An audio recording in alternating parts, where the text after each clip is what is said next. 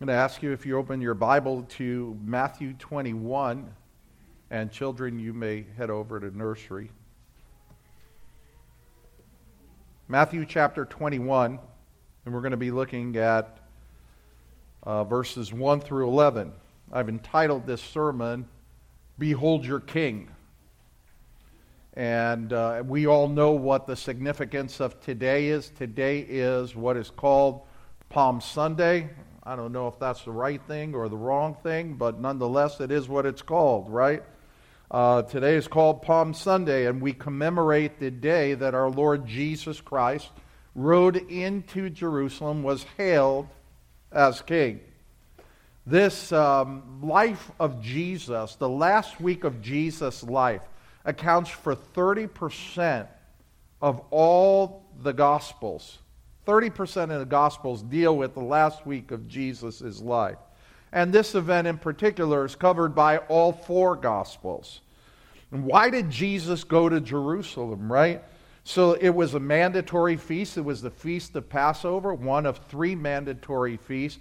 But he also went up to Jesus to force, if you would, to force the Pharisees and the Sanhedrin's hands because Christ was obedient to the plan and the purpose of God.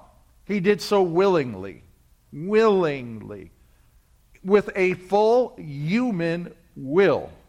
Knowing everything that lay ahead of him, he willfully orchestrated himself up to Jerusalem to ultimately become the Lamb of God who was slain before the foundations of the world. Josephus, the historian, estimates that during the Passover week, that Jerusalem would be filled with approximately 2.7 million pilgrims that would descend upon Jerusalem during the Passover week. And they would usually, if they couldn't get in, in in the area, they would camp out on the Mount of Olives, which would be kind of like, uh, I guess, a uh, pre modern RV camp, you know? They would tent out there, maybe if they found a, a stay. By the way, notice where Jesus was the night he was captured on Mount Olives in the Garden of Gethsemane, right? So he was probably there among all the others. When did this take, take place? Well, the most accurate historians and biblical scholars have traced this date back to April 1st, 30 AD. So it's the Hebrew month of Nisan, not the car, but the month right? Jesus is about 33, 33 and a half years old. This date, by the way, in the Jewish calendar of April 1st or Nisan, uh, coincides with the date that the lamb that you were going to select for Passover would be selected. How do you like that? So here comes Jesus into Jerusalem on the day that the Passover lamb was to be chosen for the day of Passover. The people, everybody around came to see Jesus. We're going to talk about some of the things that precipitated that. But they also came to see Lazarus as well, who was just recently risen from the dead. Right? And Jesus, so popular with the people, the Pharisees, the Sanhedrin, knew that they couldn't kill him because of all the people that were in Jerusalem, lest they feared a riot. So what is the significance of the entry into Jerusalem? This is Jesus presenting himself to the nation of Israel as king. That's the significance. Theologically, historically, the king came and presented himself to the nation. Jesus entered Jerusalem during Passover week and hence he would become that Passover sacrifice, that, that Passover lamb that was going to be sacrificed. Paul tells us in 1 Corinthians 5 7, he says, Clean out the old leaven that you may be a new lump, just as you are in fact unleavened. For Christ, our Passover, also has been sacrificed. Peter talks about this in 1 Peter 1:19 saying, knowing that you were not redeemed with perishable things like silver or gold from the futile way of life inherited from your forefathers, but with the precious blood as of a lamb unblemished and spotless, the blood of Christ. Christ not only reveals himself as king, but Christ will become and will fulfill that typology given way back on the night before the Exodus of the Israelites from Egypt. He will indeed fulfill that typology of that unblemished, uh, unstained lamb upon whose blood is shed upon whomever that death would pass over. Death would indeed pass over. Today, we're going to see from our text today, there's, there's really just one main point that I want to pull out of the text today. That despite the crowds, despite the appearance of worship, despite the religious fervor, most people on that first Passover, that first Palm Sunday, had the right worship with the wrong heart. We're going to look at that because the object of their worship was correct. They were saying, Blessed is he, Hosanna, blessed is he who comes in the name of the Lord. They don't even, I don't even think they realized what they were saying. The object of their worship was correct, but their heart was wrong. And we're going to take a look at that through the text. And I think the most important thing for us today is for us to examine where is our heart with Christ? Do we indeed have the right object of worship? With a wrong heart. So let's take a look at Matthew 24. We're going to look at verses 1 through 11. I'll read it through and then we'll go through the text. I mean, Matthew 21, I'm sorry. Matthew 21, verses 1 through 11. And when they had approached Jerusalem, and had come to Bethphage, to the Mount of Olives, then Jesus sent two disciples, saying to them, Go into the village opposite you, and immediately you will find a donkey tied there, and a colt with her. Untie them and bring them to me. And if anyone says to uh, something to you, uh, says something to you, you shall say, The Lord has need of them, and immediately he will send them. Now this took place that what was spoken through the prophet might be fulfilled, saying, Say to the daughter of Zion, Behold, your king is coming to you, gentle and mounted on a donkey, even on a colt, the foal of the beast of burden. And the disciples went and did just as Jesus had directed them, and brought the donkey and the colt, and laid the, their garments on which he sat. And most of the multitude spread their garments in the road, and others were cutting branches from trees and spreading them in the road. And the multitudes going before him and those who followed were crying out, saying, Hosanna to the Son of David. Blessed is he who comes in the name of the Lord. Hosanna in the highest. And when they had entered Jerusalem, all the city was stirred, saying, Who is this? And the multitudes were saying, This is the prophet Jesus from Nazareth in Galilee. Now, in order to understand this, I think it's critical that we understand what events precipitated this. I think this is real, really critical. So, just from looking at the gospel, here are some of the things that precipitated this first Palm Sunday. Number one, Jesus had stayed at Zacchaeus' house. Remember that? Zacchaeus was a wee little man, and a wee little man was he. He climbed up in a sycamore tree to see what he would see. Well, Zacchaeus was a publican. He was a tax gatherer, most contemptible thing in Israel. Worse than a prostitute. And Jesus, if you recall, saw him in that tree, that little old fellow, and he said, Zacchaeus, come down. I'm going to stay at your house. And Zacchaeus comes down. He goes to the house, and Zacchaeus invites all his friends. Well, guess who his friends are? They're not the elite of society, I'll tell you that. They're pimps and prostitutes. You know, they're thieves or whatever. These are who other people he hung out with. And by the way, you often hear people say, well, Jesus, Jesus hung out with, you know, with prostitutes and like he didn't hang out. Can we make that clear? He didn't like when he wasn't preaching that day call up some pimp or process say, hey, what are you doing today? You want to throw the ball around or something? He didn't do that.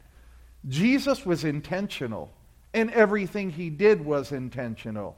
And therefore, Jesus was not afraid to go to those who need spiritual help. He didn't come to call the spiritually healthy, right? He came to call the sick. So he would bring the gospel to those that were in dire need of the gospel. And that's what he did at Zacchaeus' house. So Luke 19, 1 through 10, you can find that. Number two, what's the, what else is going on? Messianic fervor is building in and around Jerusalem. The word of Jesus was going out. There is a prophet who does these great signs. There is a prophet who has the ability to heal. And by the way, what had taken place just a few days before? Jesus had gone to the tomb of Lazarus, who had been dead four days, rolled the stone away, called him out by name. He who was dead is now alive. This wasn't something that Lazarus dropped dead. Jesus put his hands on him and he came back to life. He was dead. He was buried. And don't ever lose this. The four days is very significant because in Jewish custom it was taught that when a person dies, their spirit hovered the grave for three days. Three days. But Jesus deliberately delayed, and he took four days to go see his pal Lazarus and raise him from the dead. Now the people are getting this idea oh my goodness, if this guy can raise the dead, he certainly should be able to deliver us from the oppression of Rome. So, messianic fever is building. Mary had come to Jesus and had anointed his feet symbolically in preparation of his death. The Sanhedrin, the Pharisees, had already conspired to kill Jesus. They had a plan. And their plan was they were going to kill him. They just didn't want to do it during the Passover week because they were afraid that the people who esteemed Jesus as a prophet would rise up and revolt. By the way, I don't know if you know as well, but you know that the Sanhedrin, the Pharisees, also conspired to kill Lazarus as well. You know that's a hard heart, right? when you see somebody raised from the dead, but because you don't want the people to believe that he was raised from the dead, you're going to kill him again. That's a cold heart. And here's another thing that we don't hear too much often, but Jews, some Jews were believing in Christ. So it wasn't everybody who cried out, Hosanna, blessed is he who comes in the name of the Lord, would eventually yell, Crucify him, crucify him there were people that were being converted. And we see this right when Jesus uh, finally ascends. There's about 100 people, 120 people in the upper room waiting for the Holy Spirit to come before Pentecost. So there were some people that were indeed saved. And certainly there were many people who bore witness to Lazarus, and word was going around like crazy. So if you look at verses 1 through 3, you see that Jesus is approaching Jerusalem. He had come from Bethphage. He's on the Mount of Olives. Now, the temple sits here, the Mount of Olives sits here, and here is a valley. It's called the Kidron Valley, right? Here is a valley that is right there. So you come down the Mount of Olives, you go up. Every time you go up to Zion, every time you you hear that term, we're going to ascend to Zion, it's because the way was up a hill. The temple was there. So Jesus sends his two disciples. They go into the village and they, you know, they're going to commandeer this uh, donkey. Obviously, we could just assume there is no text that gives us any clarity to this that Jesus had an arrangement with someone in that town said, "Hey, I may need to borrow your donkey at some point in time." I'll send my guys because when they're challenged, right, they go, okay, well, here it is, right? Here it is. The donkey, what are you using? Oh, the Lord. The Lord has need of him. And the gentleman relents. Okay, we talked about why Jesus was heading to Passover. He was going to force the hand. Jesus is doing the word, everything. I want to call your attention right now to verse 4. It says, Now this took place that what was spoken through the prophet might be fulfilled. It's important to remember that the Gospel of Matthew is written primarily to Jewish people. And so Matthew has more Old Testament references in the book of Matthew than any other of the Gospels. And Matthew clearly is taking them back to the Old Testament, right?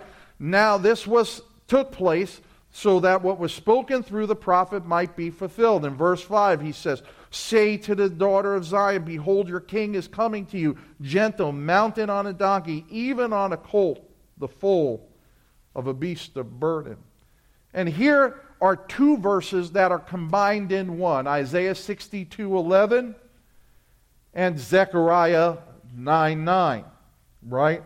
Here I mentioned to you earlier is the formal presentation of Jesus as king to the nation of Israel. He's coming in, the leadership of Israel. By the way, has the opportunity to recognize this, to accept it, but they reject ultimately.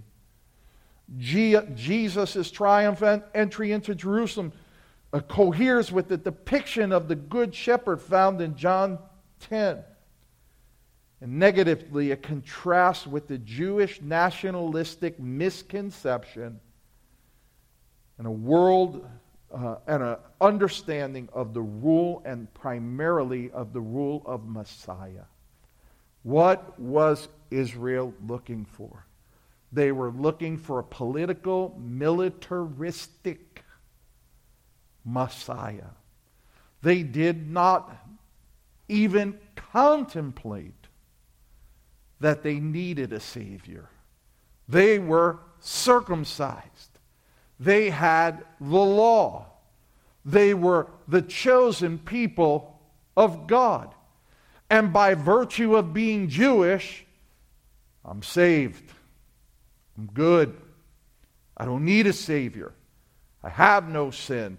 Circumcision is the mark of the covenant that establishes me being okay with God. And isn't it amazing that the most learned people at the time were the Pharisees, were the Sanhedrin, and yet throughout the gospel, what do we see? We see a wickedness we see a jealousy. We see a zealousness for that which is wrong and an unwillingness to yield themselves to Christ. And I liken that to many people who call themselves Christian. I'm a Christian. My father was a Christian. My mother was a Christian. My grandmother was a Christian. We've always been Christians since we came across on the Mayflower. My family didn't come across on the Mayflower, my family came across on the Goya Express.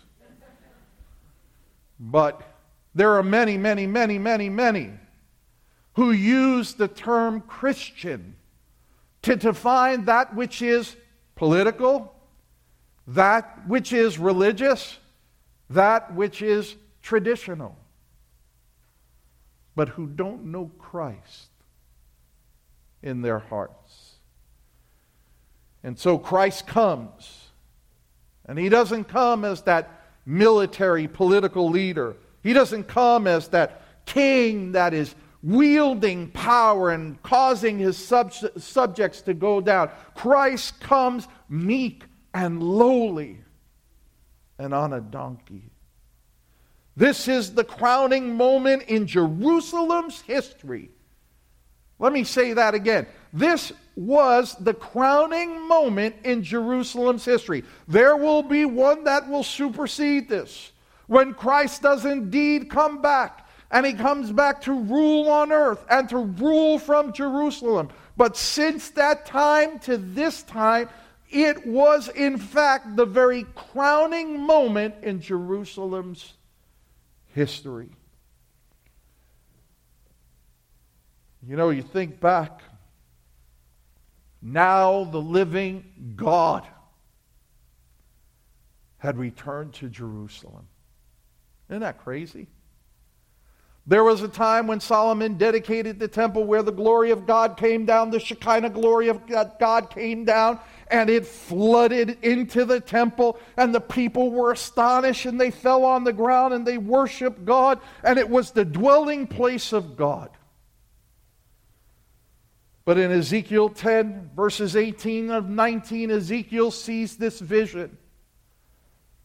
And it's written there in the scriptures Then the glory of the Lord departed from the threshold of the temple and stood over the cherubim. There was a time when the glory of God left the temple. Let me share something. The temple that Jesus is going to go to is what's called the second temple. The original Temple of Solomon, where they had that great prayer meeting where the glory of God descended, the power of God came down. It, it, it just was magnificent. You could read the account in the scriptures there. That glory of God eventually departs because of the sin of the people. It departs. And when Herod rebuilt the temple as a favor to the Jews, there's nothing there that says the glory of God came back. In 30 AD, didn't have the glory of God. But now, think about this the Son of God comes and he comes through the street of the holy city. Something that has not happened. And the glory of God precedes them. And you would think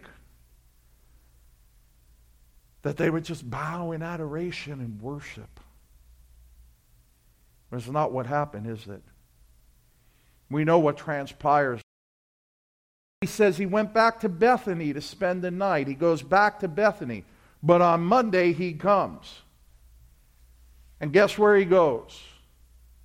To the temple. And guess what he does? He cleans the place out again. He overturns the money tables. He gets rid of the vendors. And with forcefulness and with a whip, he says, My Father's house is to be a house of prayer for all people, but ye have made it a den of iniquity, quoting from the prophet Jeremiah. The king came, but the king came humble. The king didn't come like the conquering Caesars or like the conquering armies, riding on a bold, beautiful white steed with his prisoners before him. He did not come that manner. He didn't come with a marching and triumphant army, but the king came humble. And by the way, what is more humble than our king's death?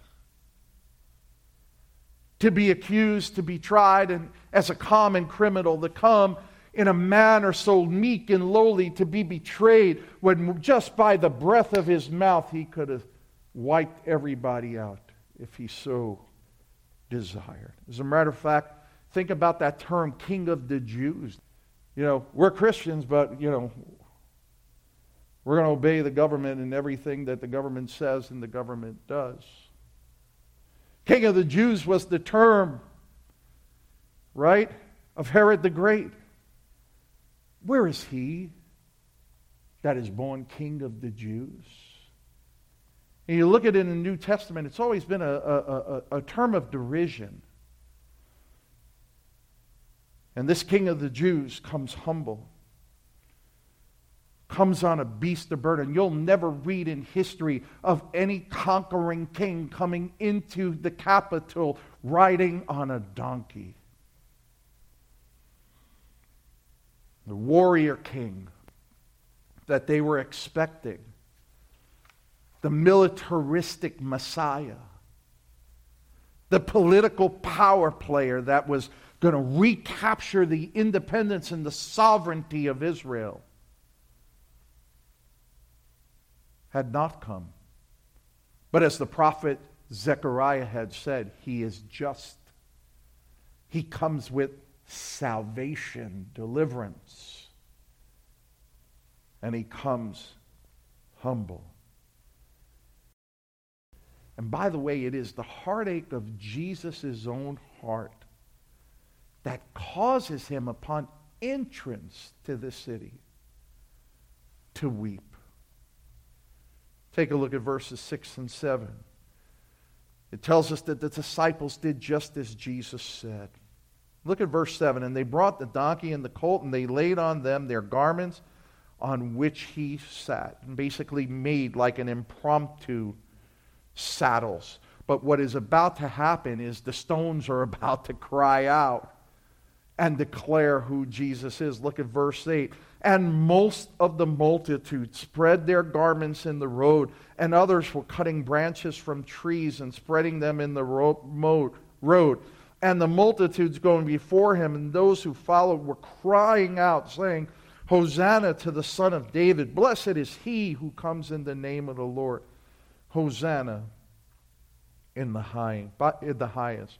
By the way, the waving of palm branches, right? The other gospels tell us that it was palm. The waving of palm branches had become a, a kind of nationalistic symbol, which signaled that, that fervent hope that Messiah would come. So here the people. Now, I shared with you, right? They had the right worship. They're using everything. Messiah, Messiah here, are the palm branches. Notice what else they do. They threw their garments into the road, which would be their, their cloaks, their outer cloaks, right? They took those cloaks and they threw them on the road. What did that symbolize? That symbol, symbolized obedience, subservience, right? Here is my king. He can trample upon my clothes. He can do all these right things. They threw him in the road. There were crowds that were preceding him. You got to get the picture here, man.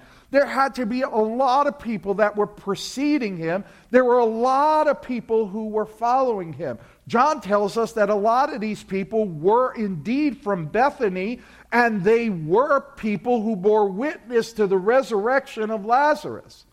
So, if they had seen these things, can you imagine the zeal that they had? This wasn't just, hey, here comes Jesus. Hey, here comes Jesus. No, there was a zeal. Matthew tells us the city is stirred. There's something going on. The Pharisees, the Sanhedrin, John tells us, are looking. Luke tells us they're looking and they're saying, Lord, rebuke your disciples, rebuke them. Oh my goodness. Imagine the things that they're saying. But even those who were looking for a militaristic political king to come and deliver them, even they in that moment had the right object of worship. Yes, it is Jesus. Yes, he is the King of the Jews. Yes, blessed is he who does come in the name of the Lord. And you might say, well, what's wrong with that? Their right worship was that they had the right object of worship. It was Christ and they're waving the palms and they're laying their, their clothing in the street. And I think about it, many in this coming week, we kick off the Holy Week, and you know me. I, I really believe that this is a holy week, that it is to be consecrated unto God, that it is to be dedicated, it is to be separate from the other weeks. I don't care if people agree with that or don't. I believe with all of my heart this is the turning point in history. We celebrate redemption. We celebrate resurrection. We celebrate salvation. We cannot put on reruns of Everybody Loves Raymond and watch TV like nothing has happened. This is the week that we dedicate as holy as unto the Lord. And we got to become a people that are mindful for this. Listen, throw the Easter bunny out, throw the chocolates out, get rid of all that nonsense. This indeed is holy unto God, just as the Passover was holy unto Israel. Except our Passover lamb has come. And for all who put their faith and trust in Jesus Christ, he has caused death to pass over. And he has fulfilled the will of God. I shared with you, I said there's one primary point that I want to come screaming out of this message. And that is that many had the right object of worship, but they had the wrong heart. And I keep thinking about this week how many people who call themselves Christian likewise will say, I went to church on Palm Sunday. I went to church on Good Friday, even though that's a rarity today, by the way. We will be here Friday evening, 7 p.m. We will be here. We will celebrate the crucifixion of our Lord Jesus Christ. We celebrate it because, glory to God, there is a resurrection that comes on Sunday. But I think about how many people say, I'm a Christian, and, and yes, I go by the name of Christ, and yes, oh, I worship Jesus, and yet their hearts are far from God. They're no different than the others that, that had a form of religion, had a form of tradition, but know not the power and the deliverance of Christ. How critical is it, church, that if we call ourselves Christians, it doesn't make us members of an exclusive club.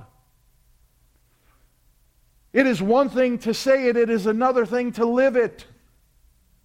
If we call ourselves Christians, then we are followers of Christ. And if we are followers of Christ, then his word is delightful to us. His will is what we live for. And it is in glorifying and magnifying Him and Him alone that we live and move and have our being.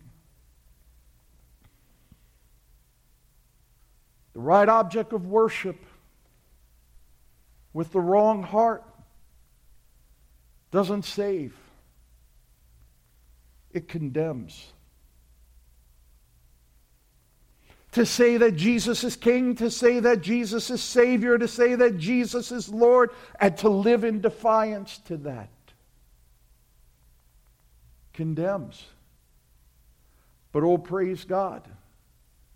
Praise God for those who can confess that Christ is the object of my affection, that Christ is the object of my joy, and who through obedience and submission and repentance and faith come to that place of brokenness where they cry out to God, Lord, save me lest I die. And now the right object of worship is merged with the right heart of worship. We come into the fullness and into the glory of his kingship. Oh, church, nothing could be more important on this Palm Sunday Nothing could be more important. That we be a people with the right object of worship and we be a people with the right heart of worship. And notice what in verse 9 and 10, what the multitudes cry out. And this is very deliberate, by the way. Those that went before, those who followed, were crying out, saying, Hosanna to the Son of David. Blessed is he who comes in the name of the Lord. Hosanna in the highest. Now, these are direct messianic quotes from Psalm 118.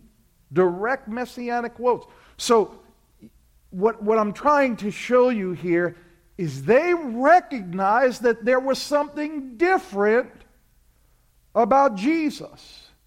And they recognized that he was probably Messiah. But a Messiah in that they crafted, not the Messiah of the Bible. Psalm 118 plays, by the way, you should know this. Psalm 118 plays a very critical role in the last week of Jesus' life. You know, when the Gospels talk about that they, they came to celebrate the Last Supper, and I believe it's Luke's Gospel that said after celebrating the, the, Lord's, uh, the, the, the Lord's Supper, the Last Supper, that they sang a hymn. Well, that hymn is Psalm 118 that they sang. And you know what they would have sung on that night?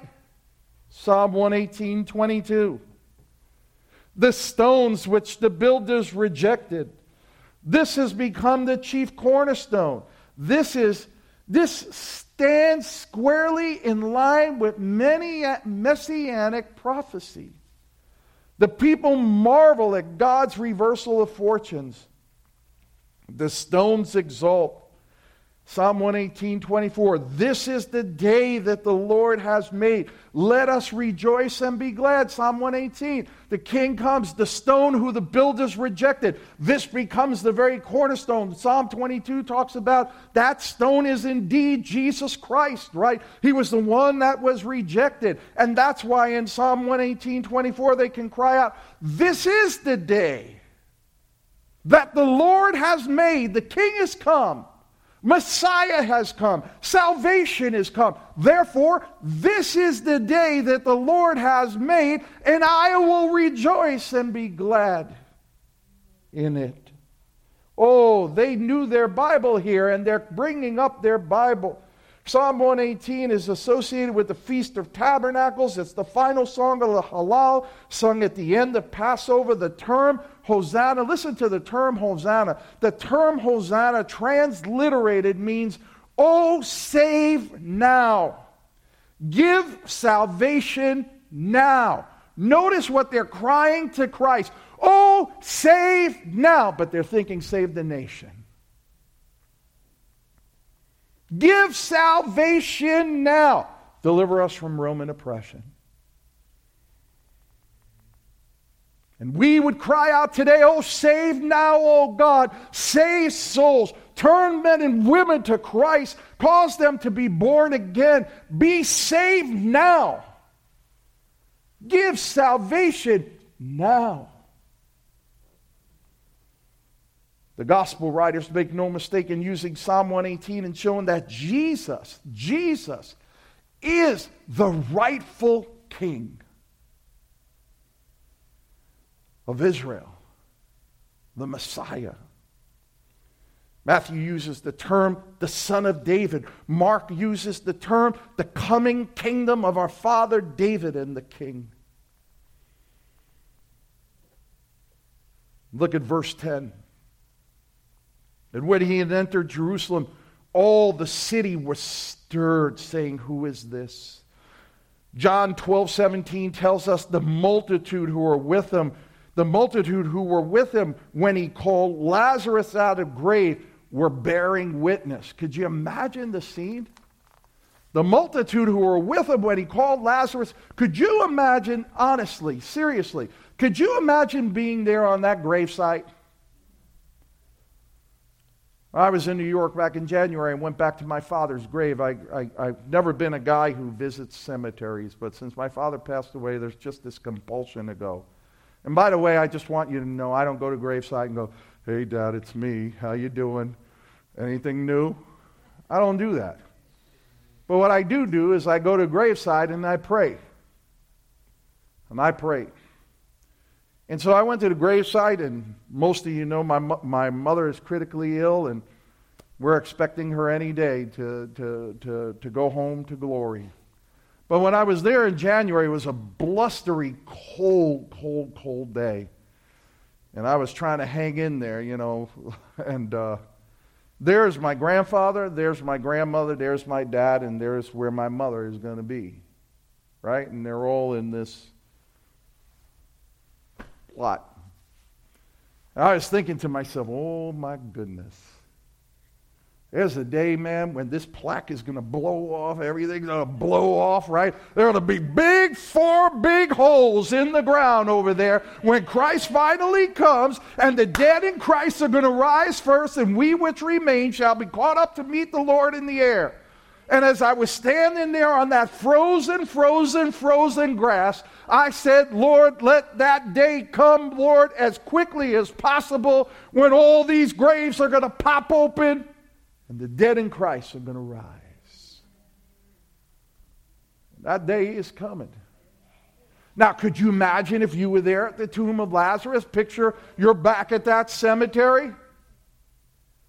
And here comes one who says, uh, you know, hey, well, show me where he's buried.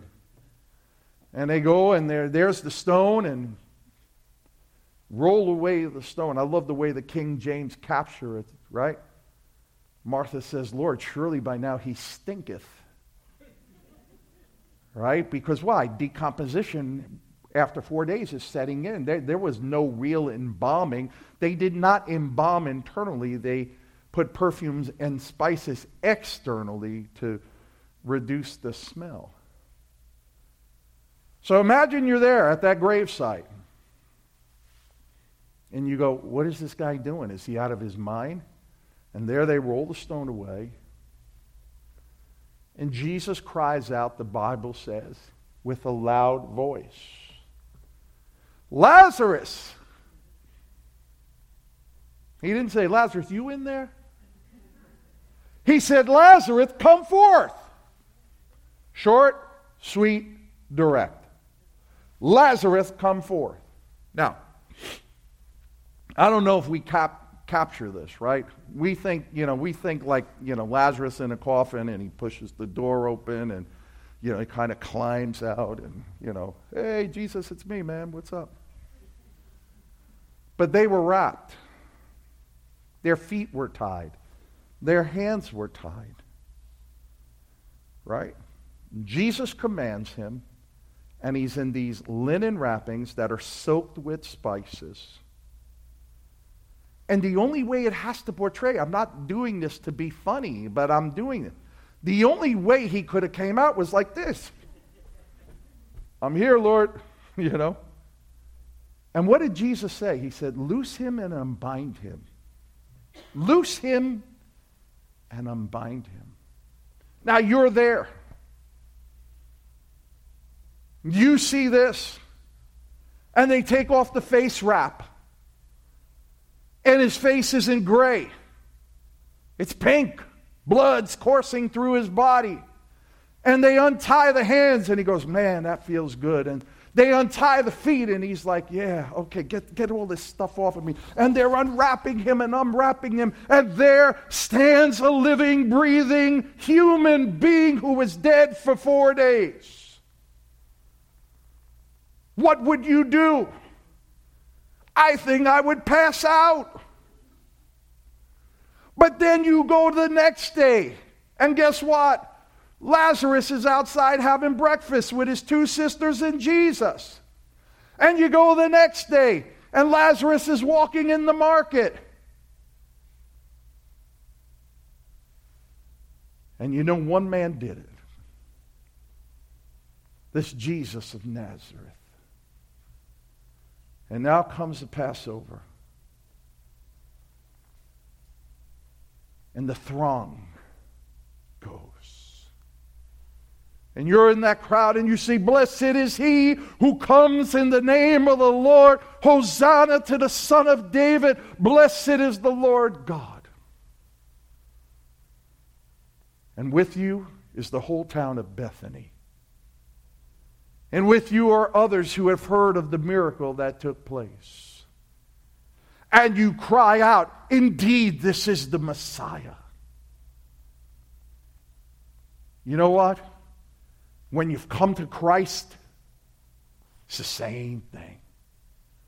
He loosens the bonds of sin. He looses the cords that had you tied. He brings you to that place where you couldn't deliver yourself, but now God has indeed delivered you. And as a result of your salvation, you do indeed cry out, Blessed is the Lord God Almighty. Blessed is he who comes in the name of the Lord.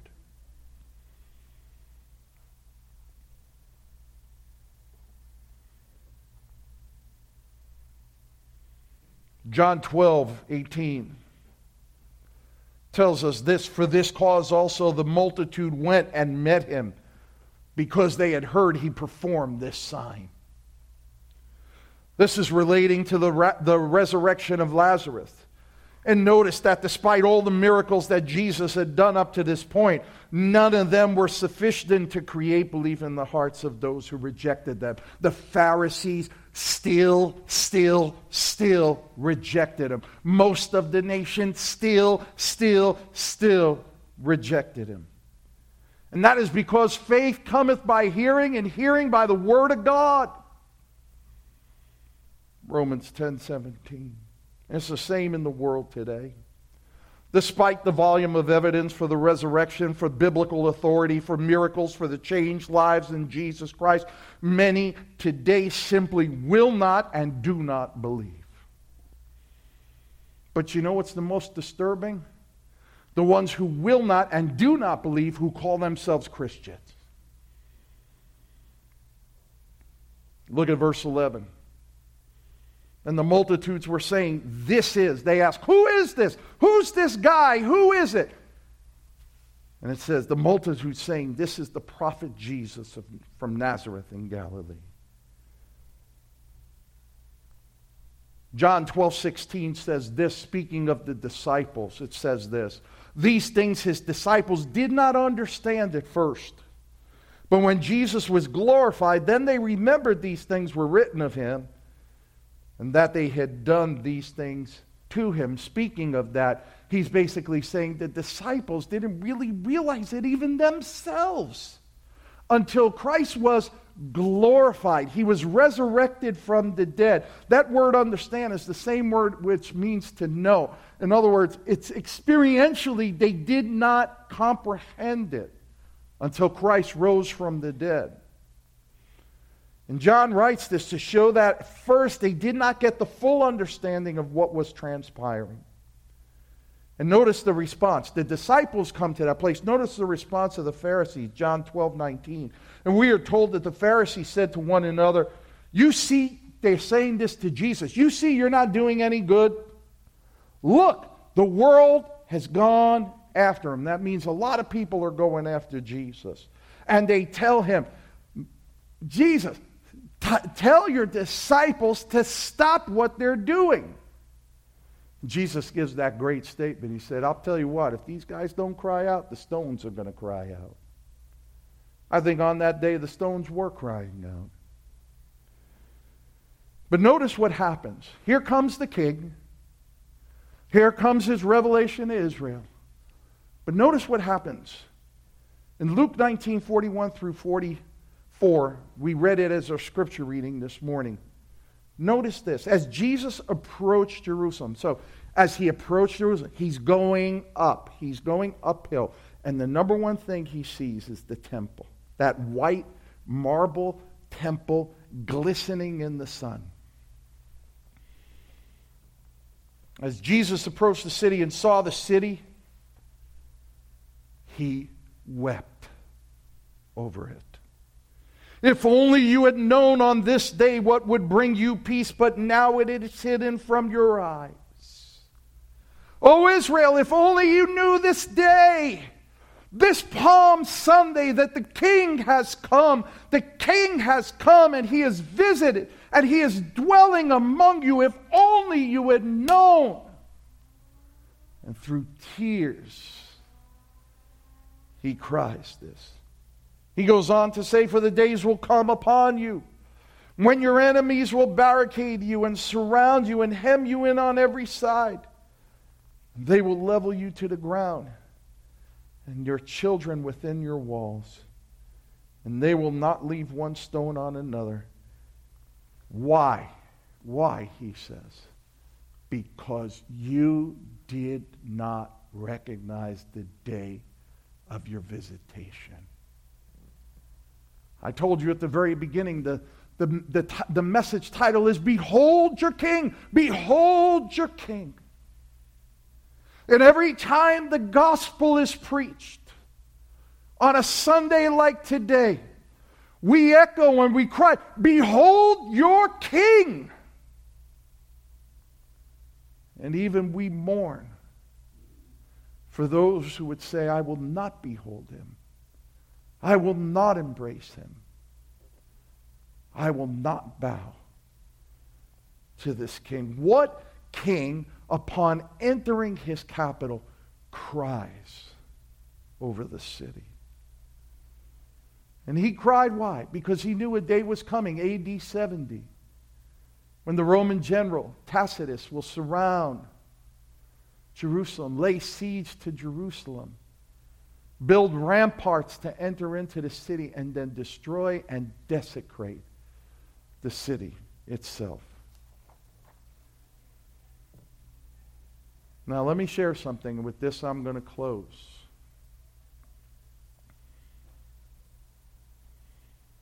There was a crowning day of Jerusalem. But there's another crowning day that lays ahead. Daniel 7 13 and 14 says this I kept looking in the night visions, and behold, the clouds of heaven, like a son of man, was coming. And he came up to the Ancient of Days and was presented before him. And to him, to him was given dominion, glory, and a kingdom that all the peoples nations and men of every language might serve him. His dominion is an everlasting dominion which will not pass away, and his kingdom which is which uh, the, his kingdom is one which will not be destroyed speaking of Jesus in that prophetic vision. Jesus said this in Luke 21 27. He said, Then they will see the Son of Man coming in a cloud with power and great glory. Paul told the church at Philippi in Philippians chapter 2 verses 9 through 11, for this reason also God highly exalted him and bestowed upon him the name which is above every name, so that at the name of Jesus every knee will bow of those who are in heaven and those on the earth and under the earth, and that every tongue will confess that Jesus Christ is Lord to the glory of God the Father. John wrote in Revelations 1, verses 7 and 8 Behold, he is coming with the clouds, and every eye will see him, even those who pierced him, and all the tribes of the earth will mourn over him. So it is to be. Amen. I am the Alpha and the Omega, says the Lord God, who is, who was, and who is to come, the Almighty. Again, in the Revelation, John says this in. Uh, chapter 19, verses 11 through 16. Then I saw heaven standing open, and there before me was a white horse, and its rider is called Faithful and True. With righteousness he judges and wages war. He has eyes like blazing fire, and a royal crown upon his head. And he has a name written upon him that only he himself knows. He is dressed in a robe dipped in blood, and his name is the Word of God, which, by the way, is the Logos, right? And the armies of heaven, dressed in fine linen, white and pure, follow him on white horses. And from his mouth proceeds a sharp sword, which to strike down the nation. And he will rule them with an iron scepter, and he treads the winepress of the fury of the wrath of God the Almighty. And he has a name written upon his robe, and on his thighs it says, King of kings and Lord of lords. There's another crowning day that's coming. And those that are in faith in Christ Jesus will be there. And we will, with the right heart and the right worship, be able to shout, Hosanna, blessed is he who comes in the name of the Lord. And all will bow their knee to that Lord on that day.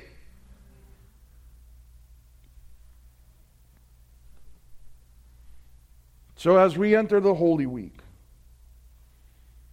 many today will have the right worship with the wrong heart, but there are many today that have the right worship with the right heart. Christ is coming again. But this time, he's not going to be riding on a donkey. And there are going to be no angels. Uh, there, there are going to be no manger scene. And trust me, he will not be weeping. He will have eyes full of fire and a sword to strike down the nations and unbelievers. My consternation, my agony of my soul is for those that are going to die with a head knowledge of Christ but are not going to know Christ as Lord and Savior. That's the grief I bear. And it gets magnified too as a pastor because you pray that all who hear this would be found in Christ. That every person who calls Calvary their church would be found in Christ. That you would have the right worship and the right heart. And if you don't, because I'm going to tell you something, the Spirit of God is going to let you know that you're not in Christ. And if the Spirit of God is speaking to your heart that you're not in Christ, will you repent? Do you want to be with the Pharisees and the Sanhedrin and those who, who said, oh, yeah, we're, we're, we're, we're of Israel, but weren't of Israel? Will you be like the multitude, multitude of people who will profess the name of Christ? by heritage, by tradition, by religion, but with your heart deny him. Right worship, wrong heart. If that's you, will you repent, turn from your sin, entrust yourself to the finished work of Christ on the cross? Would you come and be saved? Once and for all, settle it. Listen, coming to church doesn't impress God. I hope everybody knows that. I don't care if you come to church every single day. We're not open every single day, but I don't care if you attend every service. That does nothing. All our works, all our righteous works, are as filthy rags before the Lord. You know what impresses heart? What impresses God? A broken and a contrite heart. Have you sinned? Join the club. Have you walked away from Christ? Join the club. Have you cried out to Christ and say, Have mercy on me, O God, a sinner? And submit yourself totally to Him.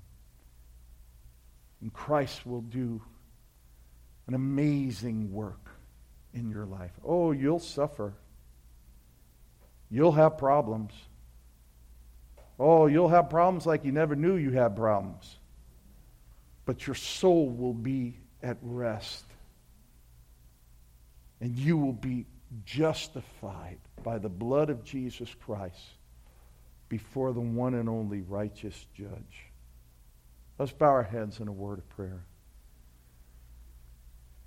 Father, as we come to you this day, Lord, and we conclude this, this service, Lord, and as we enter in now, Lord, into the Holy Week, May we, O oh God, render to you the glory, the honor, and the praise that is rightly due you. Lord, that the Lamb who was slain would have the reward of his suffering. And Lord, if there is anyone here, either here with us or whoever hears this message at whatever time. Lord, if your Spirit reveals to them their need of a Savior, will they not delay, Lord? Call them unto yourself. Father, go forth with repentance that many would come to faith in Christ. Lord, we give you glory. You are King. We bless you.